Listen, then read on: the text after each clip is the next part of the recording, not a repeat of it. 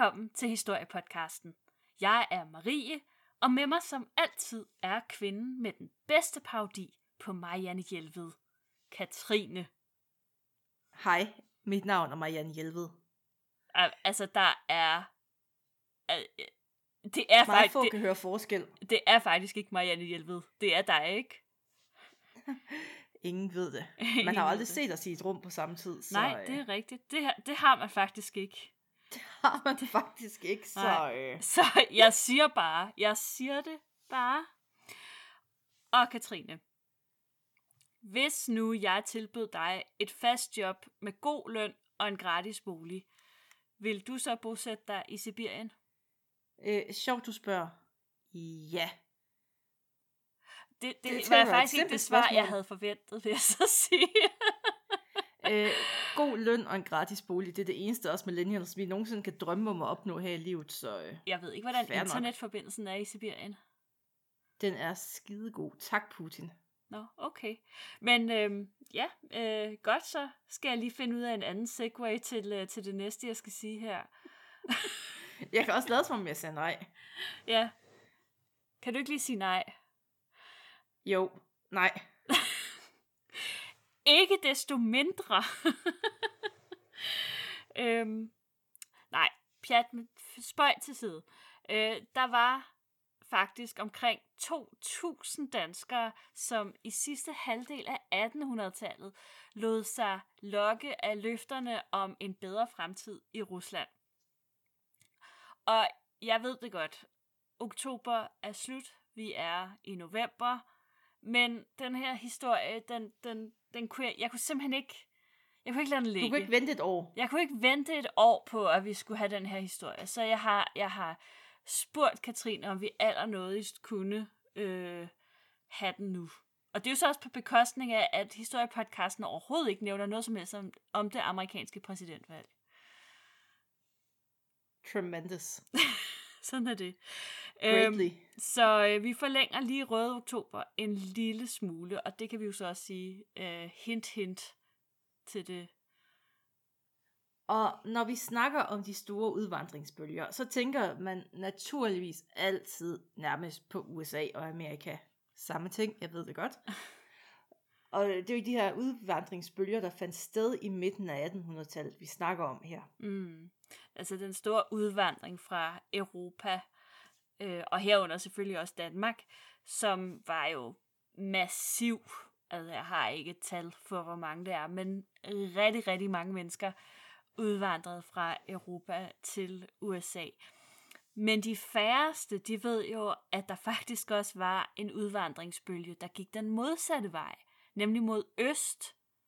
Og det var, altså den, den, den startede sådan set allerede i, i midten af 1800-tallet, omkring 1860'erne. Det hang selvfølgelig lidt sammen med, at på det tidspunkt, der blev øh, den danske prinsesse Dagmar gift med den kommende russiske zar. Der skete nogle ting der, der ligesom gjorde, at der var en masse danskere, der tænkte, det vil vi også. Altså ikke giftes med zaren, men i hvert fald til Rusland. Ah, Men Jo. det var altså især øh, fra 1890'erne og så hen over århundredeskiftet, overraskende mange danskere faktisk rejste ikke bare til Rusland, men til Sibirien. Og det her, det er et ret overset kapitel af den danske udvandringshistorie. Men, kære lyttere, det får vi lavet om på i dag. Det gør vi. Historiepodcasten til undsætningen. Præcis. Øh, vi dykker ned i historien om de danske udvandrere til Sibirien, og stiller selvfølgelig spørgsmålet, hvorfor i alverden rejste de til Sibirien? Hvad var der at komme efter derovre? Og, øh, og så skal vi også snakke lidt om, hvordan det så gik med nogle af dem i hvert fald. Og lad os starte med at snakke om Sibirien, fordi hvorfor var det så et, altså hvorfor tog man til Sibirien? Det er egentlig et godt spørgsmål at stille Det- sig selv generelt, Det er et rigtig hvis godt man spørgsmål. står der. Ja. Og i midten af 1800-tallet, der går det dårligt i Sibirien. Befolkningstallet det er stærkt faldende, og gennemsnitsalderen den er kun sådan cirka 45 år. Og det, altså, det er jo nærmest Maries alder. Og den her sparsomme befolkning, den flytter til byerne, de vil da ikke bo herude. Og det var især Moskva og St. Petersborg, der trak folk væk fra Sibirien, fordi man simpelthen håbede på den her bedre fremtid. Ja. i omkring 300 år, der havde den russiske regering ikke rigtig regnet det her enorme landområde, som Sibirien jo er, for noget særligt. Det var ligesom bare sådan et, et øde sted, ikke? Og det, det eneste, som rigtig kom derfra, det var pels.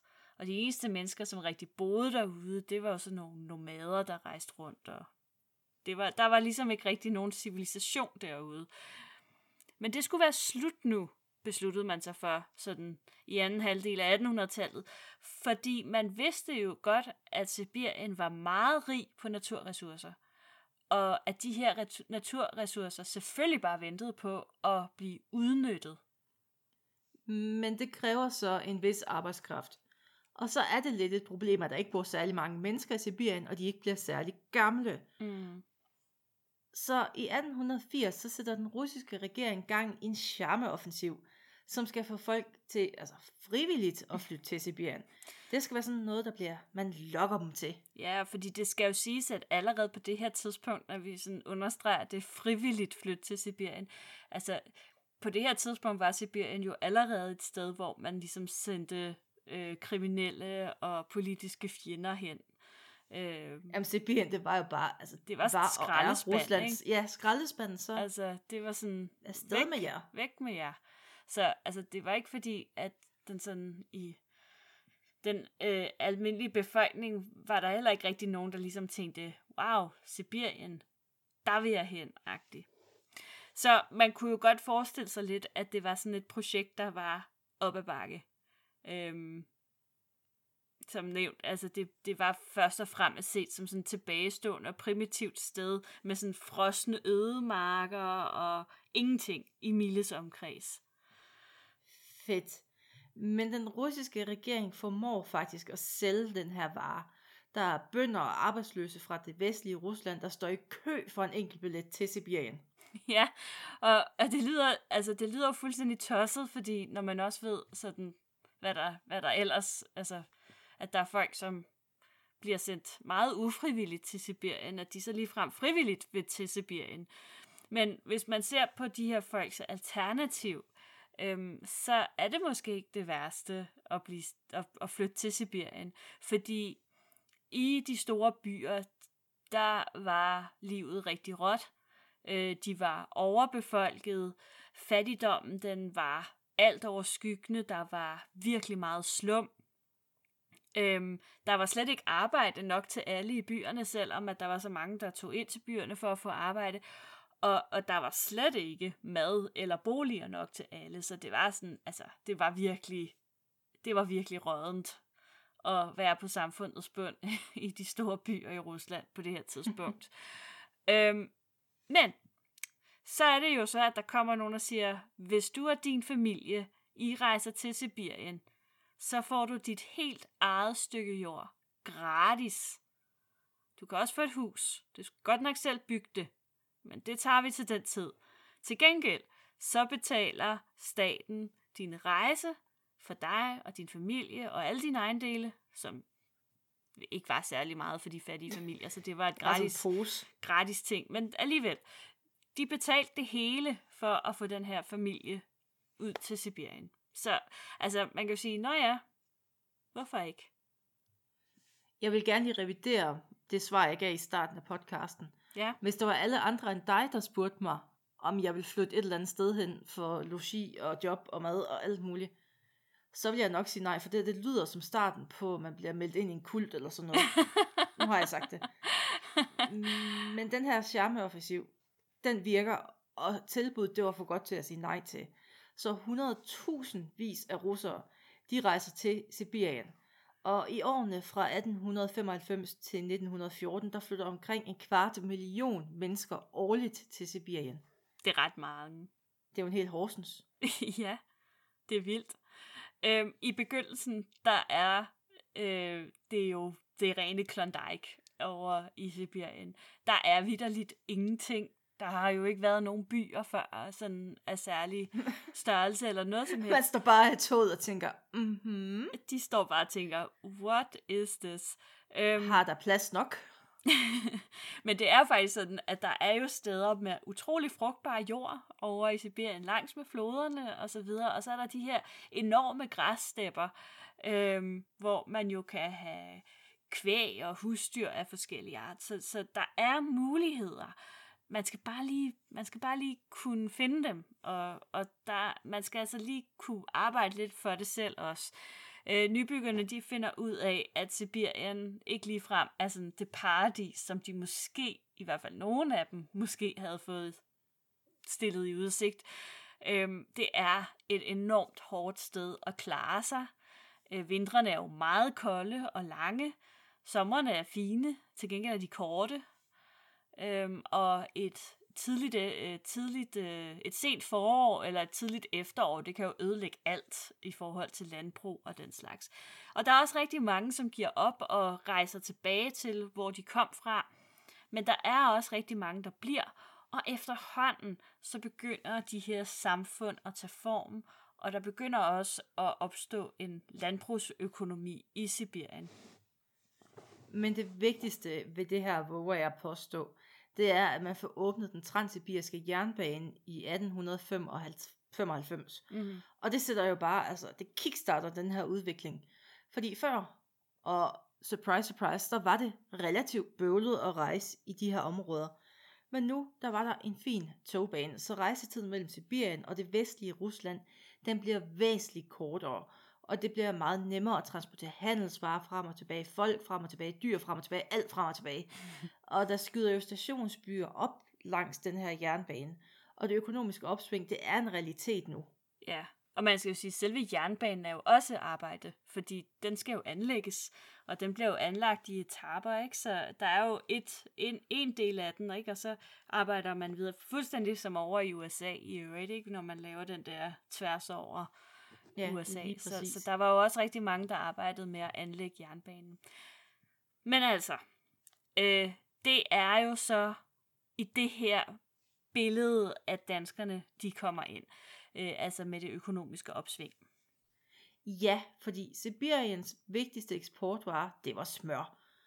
Og der var bare lige et, et lille arbejde De var ikke særlig gode til at fremstille det. Upsi dupsi. Nej, og det var de måske ikke, fordi at øh, der ikke var den store ruske, russiske tradition for at spise smør. Øhm, den russiske ortodoxe kirke, den forbød nemlig at spise smør på fastedagene, og fastedagene udgjorde omkring 200 af årets dage. Så det var, altså, det var meget begrænset antal dage, hvor man rent faktisk måtte spise smør, øhm, og derfor var der ikke rigtig nogen, der spiste smør. Men der var andre, der spiste smør i um, Vesteuropa. Nom, nom, nom. vi kørte det bare ind. Det gjorde vi. Og det er især bageindustrien, som er den helt store aftager af smør. Og en række fremtrædende danske forretningsmænd, de ser muligheder i Sibirien. Danmark er jo kendt, var og er kendt for sin høje smørkvalitet og dygtige mejerister. Og forretningsmændene, de vil etablere mejerier efter den danske standard i Sibirien – på den her måde så vil man højne kvaliteten af det sibiriske smør og tjene kassen på at sælge det. Altså alle tiders idé. Ja. Smør-eventyr. Et smør-eventyr. Øhm, men en ting er jo, at der er de her forretningsmænd, som ser en mulighed i Sibirien. Det store arbejde består jo så i også at få nogle danskere til at indse, at det her det er en rigtig god idé. I vil gerne flytte til Sibirien og få gang i den her smørproduktion herover. Det var bare ikke så let, som det lød. Nej. Fordi selvom Rusland er meget tættere på Danmark rent geografisk end for eksempel Amerika, så har Rusland bare aldrig rigtig haft den øh, trækkraft på danskerne. Det har ikke været helt sexet nok for os. Nej. Og så er der også altså, lidt frygtindgydende over de her russere. De talte underligt, og de skrev underligt. Store skæg. Og... og de er så anderledes. Ja. Uh.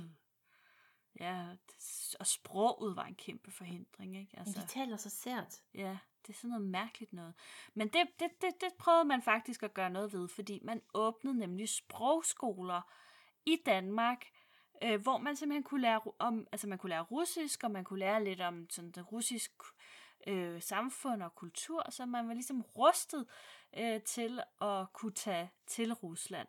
Og dem, som En havde, ting, jeg tror, man ikke sagde, det var altså de der faste dage Ja, uden smør. Det har man ikke fortalt danskerne, før de rejste afsted. nej, Det har simpelthen været for kultur... Altså, det har været et overgreb. det var det. Ja, det, det kan jeg også, øh, det skal jeg nævne lige om lidt, hvad det er, der er min kilde her, men det står faktisk i den her kilde også, at, at det blev faktisk et kæmpe problem for smørproduktionen i Sibirien, at der var så mange mennesker, som ligesom havde et lidt anstrengt forhold til smør i Rusland. Men øhm, altså dem, dem, der havde lyst til at tage over og arbejde i Rusland, øh, eller i Sibirien, de blev lovet et fast job, de fik en god løn, og så fik de også en gratis bolig. Altså, så det var jo, altså, og så et eventyr. Hey, hvem, hvem ikke det? Øhm, og jeg har, jeg skal lige have min bog her, fordi jeg skal lige læse noget højt for dig. Ej, Og, og jeg, fedt. tror, jeg tror lige, jeg skal sige måske, at den bog, som jeg har, at sådan, har været lidt min primære kilde til det her emne, det er en fantastisk bog, som er skrevet af vores allesammens Ole Sohn, af alle mennesker. Den gamle kommunist. den gamle kommunist. Øh, Den hedder De drog mod øst, og handler simpelthen om den danske udvandring til Sibirien. Det er meget spændende. Øhm, og den er meget vel illustreret, så den er, den er rigtig fin. Nå, men der er sådan en, øh, en dansk sprogskole, som, som har sådan en annonce her, og de skriver, det er ikke så længe siden, at Amerika for den almindelige bevidsthed stod for det forjættede land, hvor enhver, der ville arbejde, hurtigt kunne gøre sin lykke. Den tid er imidlertid forbi. Eksistensmulighederne er efterhånden blevet yderst vanskelige i Amerika, og kampen for tilværelsen i dette land vil i en årrække for de fleste forme sig som en fortvivlet kamp på liv og død. Hvornår sagde du, det her var skrevet? 2020? ja, Okay. nej. Jeg ved faktisk ikke præcis, hvornår det er skrevet. Jeg vil skyde på, at det er skrevet der i slutningen af 1800-tallet. Øh, men hvorfor gå over, over, men hvorfor gå over åen efter vand? To dagsrejser fra København ligger Petrograd, gammelt navn for St. Petersborg. I løbet af en nat når man fra Petrograd til Ruslands hjerte, Moskva, og herfra kan man på få dage være midt inde i Sibirien.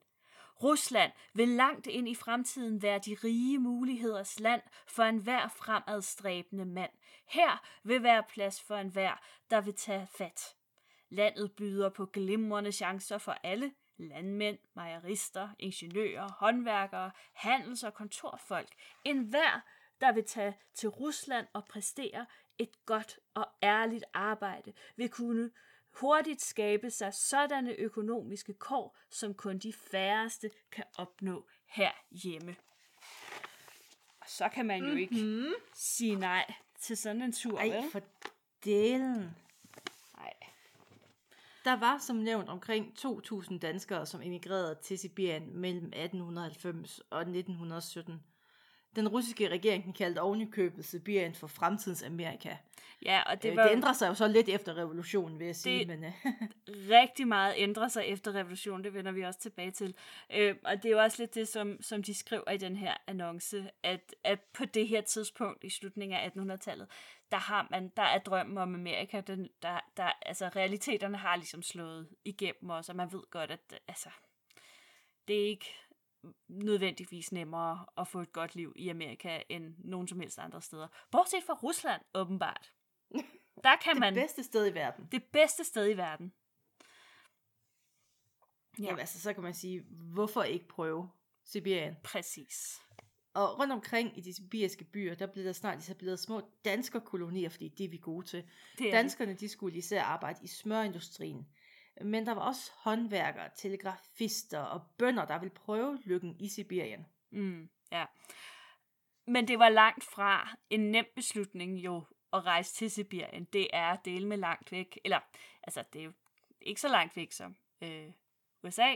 Men... Rusland føles længere væk. Ja, skal måske lige sige bare sådan for, for, øh, for sådan det indre øh, verdenskorts skyld, at det sådan hovedsageligt drejer sig om den vestlige del af Sibirien, så vi er altså ikke helt over omkring Vladivostok og sådan noget, men, men altså, så vi er sådan, Det er stadig langt væk. vi er i sådan den centrale del sådan af, af Rusland, kan man sige.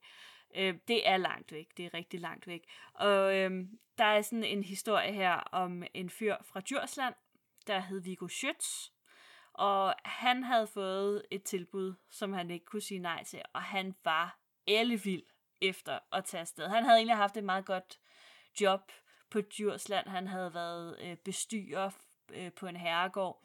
Øh, de har levet et ganske sådan øh, behageligt liv, familien. Øh, det kan man også se på billederne, apropos i, i bogen her. De, han er sådan velklædt, hun, konen er velklædt, børnene har matrostøj på. Det er øh, en, en fin familie. Og derfor var det måske også, altså hans kone Nancy var en lille smule lunken over for at skulle rejse til Sibirien. Tanken den var nemlig, at Viggo han skulle etablere en svineopkøbsstation og sælge svinene videre til et slagteri grundlagt af danskere i Sibirien. Øh, selvom Nancy, hun var, eller Nancy, som man Nan. siger, når man kommer fra Danmark, Nancy. var ked af at skulle rejse, så var der bare ikke rigtig noget valg for hende. Viggo Nej. havde talt. Det er jo det. Øhm, og man kan sige, Nancys øh, øh, formodninger, de viser jo desværre at, at være rigtige. De skulle rejse til en lille by, øh, der hed Liebase, som lå i ja, Ingemandsland, et sted i Sibirien, i det vestlige Sibirien. Øh, jeg kan, altså, det giver ingen mening at sige, at den nærmeste store by hed Kurgan. Altså, det, det giver ikke mening for de fleste danskere. Øh, og øh, hun skrev dagbog, og den vil jeg også læse lidt højt fra. Så øh, der sker det jo, at de rejser fra Danmark og så til Sibirien, og så skriver hun her. Endelig indtraf det store øjeblik klokken to en bælmørk nat i august, da toget rullede ind på stationen Niljebasse. Vi ilede ud med al vor bagage, 11 stykker i alt, da toget kun holdt få minutter ved denne lille station. Derefter forsvandt det ud over steppen, bort, bort, helt til Stillehavet. Vi følte os alle mere eller mindre fortumlede. Nu var vi altså ved målet. Men danskeren var der ikke for at tage imod os, og på denne tid af natten var der ingen vogn at få, og vort fremtidige hjem lå i byens udkant. Anden klasse venteværelset var lukket, så min mand fulgte Lise, Lille Palle og jeg ind på tredje klasse venteværelset, mens Paul og Per, to andre børn, blev sat til at passe på bagagen, som lå hulter til bulter på perronen. Så det var ligesom starten på, på det her eventyr. Så er man godt i gang. Yes, og så øhm, kommer de så til at, at, at flytte ind i deres lille hus her, og øh, så skriver hun, livet i Liabasse bød på mange besværligheder. Fluer i myriader, kakalakker, væggelus og andre lus. Vores senge stod i petroleumsglas, således at dyrene ikke kunne kravle ind i sengen, men desværre fandt væggelusene ud af, at de kunne falde fra loftet ned på sengene. Vækketøjet pinte os meget. Hele huset var inficeret, for det hele huset var et træ. To gange om ugen passerede det internationale tog til Europa vores station, men det stoppede ikke. Nogle gange blev jeg op om natten og stod og så ud over steppen til det kom, og når det havde retning mod Europa, sendte jeg mange tanker hjem til slægt, venner og civilisationen. Åh, stakkels Nancy. Hun har bare tænkt, det her, det er det værste i verden. Ja, øhm, og det kommer heller ikke til at gå, Nancy og Viggo særlig godt i Sibirien. Der er en periode, hvor det går sådan nogenlunde med svinesalget, men så er der en tørke, som nærmest bare sådan lægger det hele fuldstændig dødt. Og det betyder, at Nancy hun må rejse tilbage til Danmark øh, sammen med børnene. Og på det her tidspunkt, der er hun så gravid med sit femte barn. Og børnene, de bliver så indlogeret hos hendes mor, fordi altså inden de ligesom er flyttet til Sibirien, så har de jo solgt alt, alle deres ejendele, og altså alt det, de kunne have med, og deres hus. Så altså, der er ligesom, der er ligesom ikke rigtig noget at vende hjem til. Øhm, hun føder sit femte barn i Danmark, men øh, så skal hun tilbage til Rusland til sin mand, øh, og hun kan jo ikke tage, hun, kan, hun, hun synes ikke, hun kan tage det her spædbarn med til Rusland på grund af forholdene derovre. Så hun bortadopterer det, eller de bortadopterer det simpelthen. Og øhm, det påvirker hende jo selvfølgelig meget. Hun bliver meget deprimeret, men hun rejser tilbage til Vigo i Rusland, og han har i mellemtiden forladt svinehandlen og slået sig ned på at handle med heste. Øh, men det kommer heller ikke til at gå særlig godt, og det ender altså med, at familien Schütz, de må, de må simpelthen kaste håndklædet i ringen og rejse tilbage til Danmark, øh, og de er lydfattige og ejer ingenting. Det her Ruslands eventyr, det har bare kostet dem alt. Også et barn. Så det var langt en fra... Forfærdelig skæbne. Ja, det var faktisk en rigtig træls skæbne. I 1904 der blev Dansk Sibirisk Kompani grundlagt af forretningsmanden E.F. Esman. Det blev kaldt Sibiko. Sibiko. Ja, eller Sibiko, ja, måske. Sibiko, det hedder det nu. Ja. Og blev ubetinget altså, den største, altså det største smøreksportfirma i Sibirien. Og faktisk det største i hele Rusland. Mm. Ja. I de følgende år, der etablerer Sibiko ikke mindre end 40 filialer rundt omkring i Sibiriens større og mindre byer. De opkøbte og eksporterede hovedsageligt smør, men også andre varer som kød og fjer og skin og vildt. Og så sørger de også for en handel med landbrugs- og mejerimaskiner. Det er jo rimelig smart, fordi altså alt andet lige, så er Danmark øh, lidt mere sådan øh, frem i skoene, når det kommer til øh, landbrugsmaskiner og mejeri, øh, tilbehør og den slags. Så hvis de nu kan sælge det til Rusland, så er det bare alle tiders. Øhm, og det vil man gerne have over i Rusland. Så det er altså en rigtig god forretning. Og de ledende stillinger i Sibiko, Sibiko Ja. øh, var oftest besat af unge danskere, som havde forladt Danmark til fordel for eventyret i Sibirien. Ja. Og en af de her unge danskere, det var så en fyr, der hed Magnus Poulsen. Og øhm, hans ansættelseskontrakt, den siger lidt sådan om, hvad det var for nogle forhold, som ligesom ventede nogle af de her øh, folk, der blev ansat i smøreksporten. Øhm, og hvad det var for nogle forhold, de ligesom sagde ja til at, at, at rejse under. Man blev ansat på en treårig kontrakt, og så skulle man tage ophold i en af de sibiriske byer, som firmaet anviste. Og her skulle han så hovedsageligt bedømme og modtage og købe smør. Det var hans job. Men han kunne altså ikke selv bestemme, hvor han ville bosætte sig. Det var firmaet, der bestemte det. Derudover så fik han omkring 50 kroner om måneden de første to år. Øh, det svarer sådan cirka til 3500 kroner i nutidspenge. Udover det, så fik han så en fri bolig, og han fik også nogle tillæg, som ikke er specificeret. I det tredje år, der vil han få 80 kroner i løn om måneden, hvilket svarer til omkring 5700 kroner. Og jeg har sådan undersøgt det lidt, fordi det kan jo godt virke sådan lidt abstrakt. Er det her en god løn, eller er det en dårlig løn her i, i begyndelsen eller slutningen af 1800-tallet? Øhm, og så vidt jeg har kunnet finde ud af, så er det faktisk en lidt lav løn i forhold til, hvad en faglært arbejder tjente hjemme i Danmark på samme tid. Øh, så vidt jeg kunne finde ud af, så tjener ja. en, en faglært arbejder omkring 96 kroner om måneden øh, på det her tidspunkt. Så det er faktisk væsentligt lavere. Men, men på den anden side har leveomkostningerne i Sibirien formentlig Ja, det har været... nok ikke været så dyrt, trods alt. Nej, det tænker jeg. Så det kan det godt heller være, at det er så sådan... meget, man kunne bruge det på i virkeligheden. Nej, det har været begrænset. Smør. Det har været meget begrænset. Og Magnus Poulsen, han kunne ikke opsige sin kontrakt. Men firmaet kunne godt opsige ham med tre måneders varsel. Og i så fald, så ville de betale hjemrejsen til Danmark, hvilket jo egentlig er fair nok. Det ville mm. være sådan lidt nederen at blive opsagt, og så stå i Rusland, uden ja. At kunne komme hjem. Ja, og det er jo også meget rart, at han trods alt får tre måneders varsel, ikke? I stedet for en måneds varsel, eller at de bare kunne gøre det fra dag til dag, eller sådan et eller andet, ikke? Så det er sådan set, det er sådan set okay, når man er så langt hjemmefra.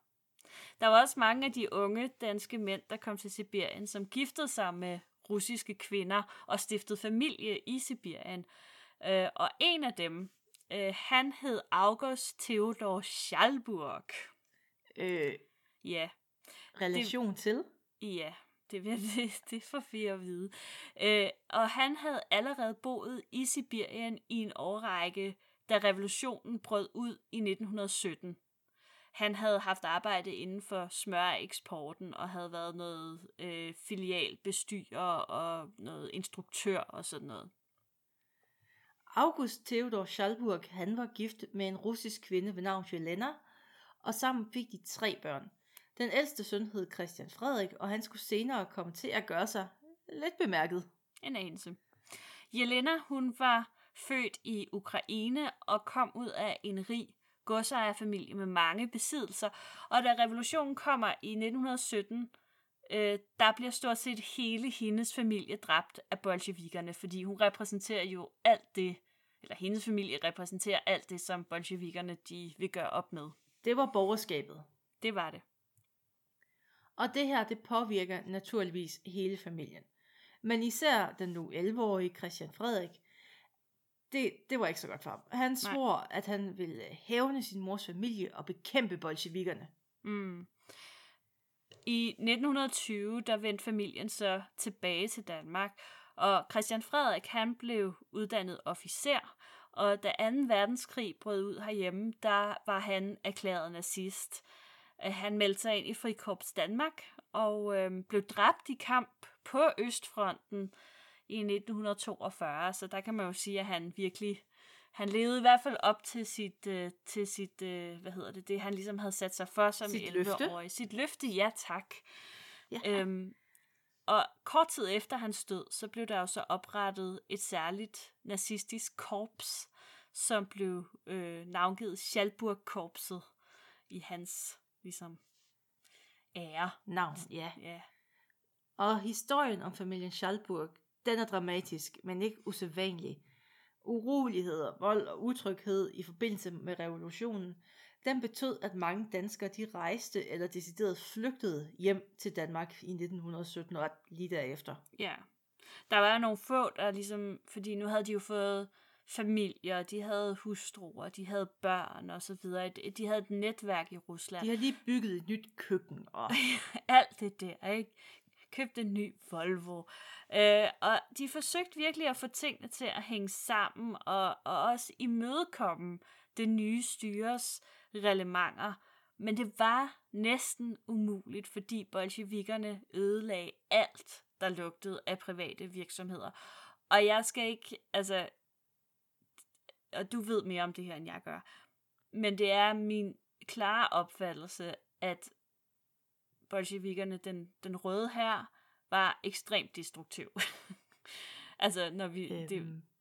Der var i hvert fald en stærk trang til opbrud med det, der var før. Mm. Og i starten, der var der jo næsten blind tro på det her nye system, der skulle bygges. Og så skal vi jo også lige huske på, at der var jo også en rimelig radikaliserende borgerkrig lige efter revolutionen. Ja, og det er primært den, som er problemet her. Øh, fordi det er ligesom øh, man kan sige, revolutionen kommer og går, men det er så i, i høj grad den borgerkrig, der følger efter, hvor, der er, hvor at linjerne bliver trukket meget skarpt op. Det går egentlig ud på, at der er en revolution, men så er der dem, der ikke er enige i revolutionen. Mm. Og det får de så lidt år til at gå med, ligesom at få det til at sætte lidt igen. Mm. Og begge sider opfører sig jo dybt destruktivt, og det her, det er jo også, altså, jeg mener, under borgerkrigen lige efter revolutionen, der var gennemsnitslevealderen i Rusland det laveste, det nogensinde nåede at være. Det var noget med sådan 30'erne. Vildt. Det er næsten ligesom Præcis, i Danmarks og, stenalder. jamen, det var helt vildt. Ja. Øh, så jeg kan godt forstå, hvis man lige tænkte, jeg tror skulle vi tage hjem. Ja, det var ikke... Øh... Folk er flygtet fra mindre, vil jeg sige. Ja, det var voldsomt. Det har helt sikkert været meget, meget voldsomt.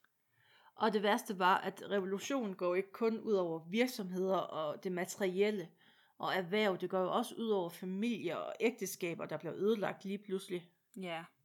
Og en af de historier, der knytter sig til det, det var en, en, øh, en fyr, som hed øh, Peter Johansen.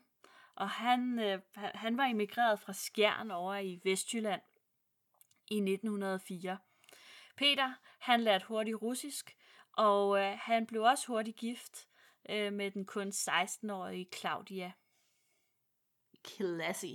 Altså over i øh, Rusland, parret, skal lige siges. Ja. Ja. Parret de bosatte sig i Omst, som var hovedbyen i det vestlige Sibirien. Her havde de da også nogle gode år med mange danske og russiske venner. Mm. Og i i 1914, der flyttede parret så til en mindre by i nærheden af Tumen, som ligger lidt længere vest på en Omsk. Og øh, her fik Claudia arbejde som sygeplejerske, og Peter han fik opfyldt sin drøm om at få sin egen mølle. Tillykke, Peter. Tillykke, Peter. Øh, og parret de havde på det her tidspunkt fået to børn. De hed Nina og Vladimir, og alt var idel lykke for parret. Der, de havde det, det, det kørte bare på skinner. Og Claudia, hun var meget optaget af de politiske strømninger, og kort tid efter, der tilsluttede hun sig det bolsjevistiske øh, parti. Og selvom hun nu brugte virkelig meget tid på politisk arbejde og marxistiske studiekredse, så var ægteparret stadig lykkelige sammen. Hvorfor Mm. får jeg sådan en form for matador-vibe med Røde og Agnes? Ja, det er faktisk ja. rigtigt. Måske er der hentet lidt inspiration her. Det ved jeg ikke. Øh, hun lånte jo meget, den kære. Eller hun, Ja. ja. Det kan Lise. godt være. Øhm, men altså, den russiske revolution, øh, den kom og gik øh, der omkring 1917-18 stykker. Og i 1919, der bliver Claudia så udnævnt som partisekretær. Og nu skaber det her ægteskab altså vanskeligheder for hende.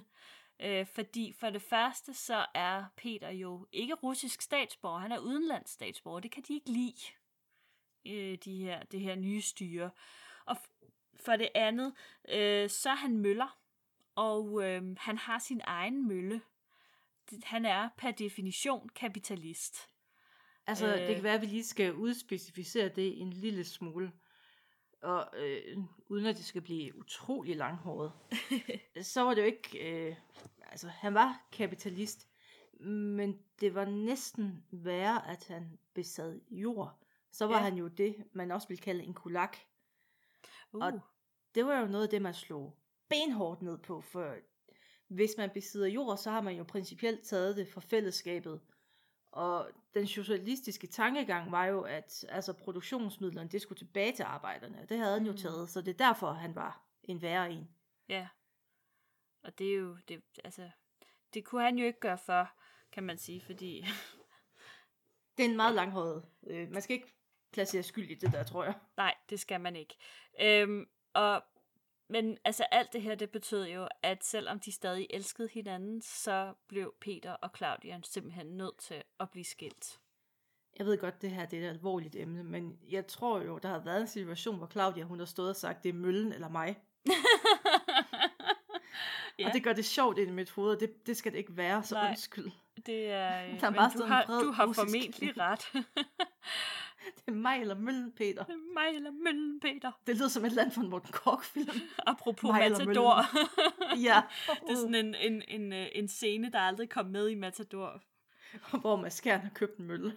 ja, Og så står det er mig eller møllen, Mads. Det, det er dig, der er syg, møllen, Mads.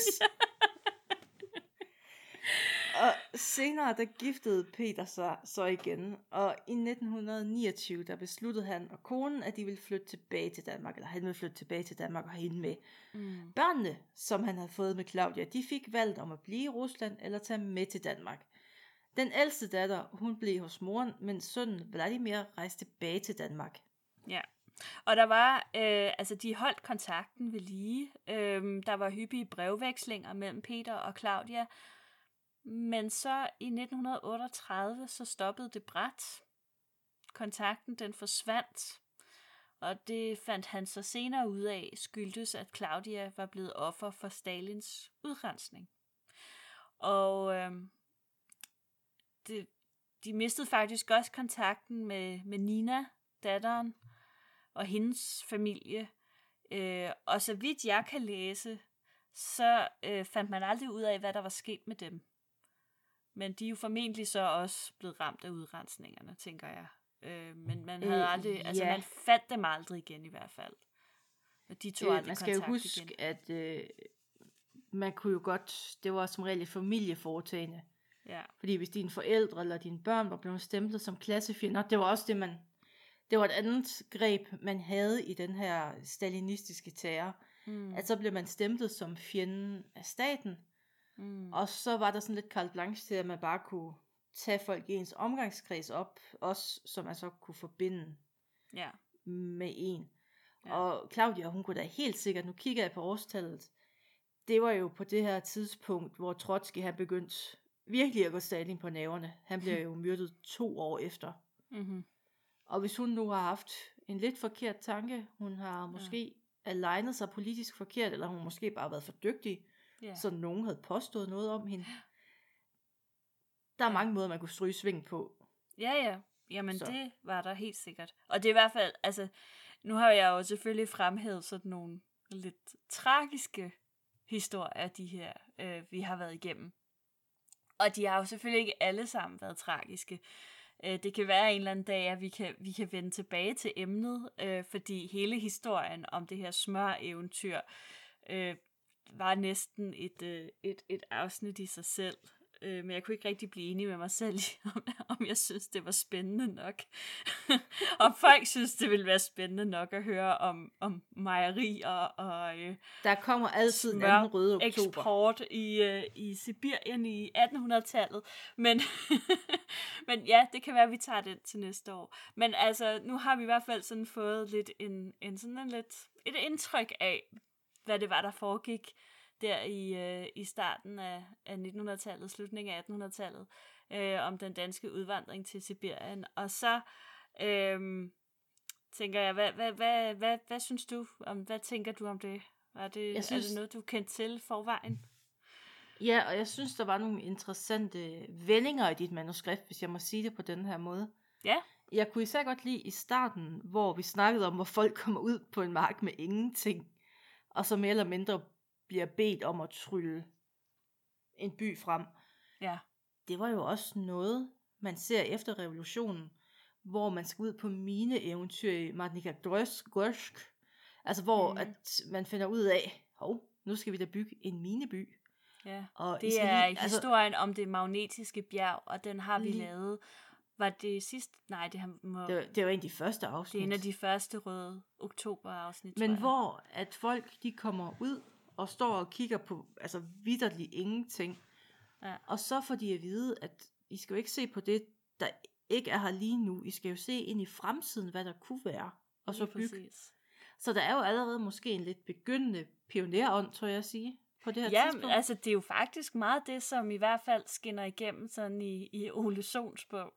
Øhm, at at det er sådan en, øhm, en pionerånd. Ja, der findes faktisk en øhm, der findes faktisk en ældre bog, som er skrevet af en, åh, nu kan jeg ikke huske, om han er udenrigsminister, en eller anden minister øh, i 40'erne, Jarl Hansen, ham der grundlagde Jarl Hedes Frilandsmuseum. Ja. Det er jo, ja.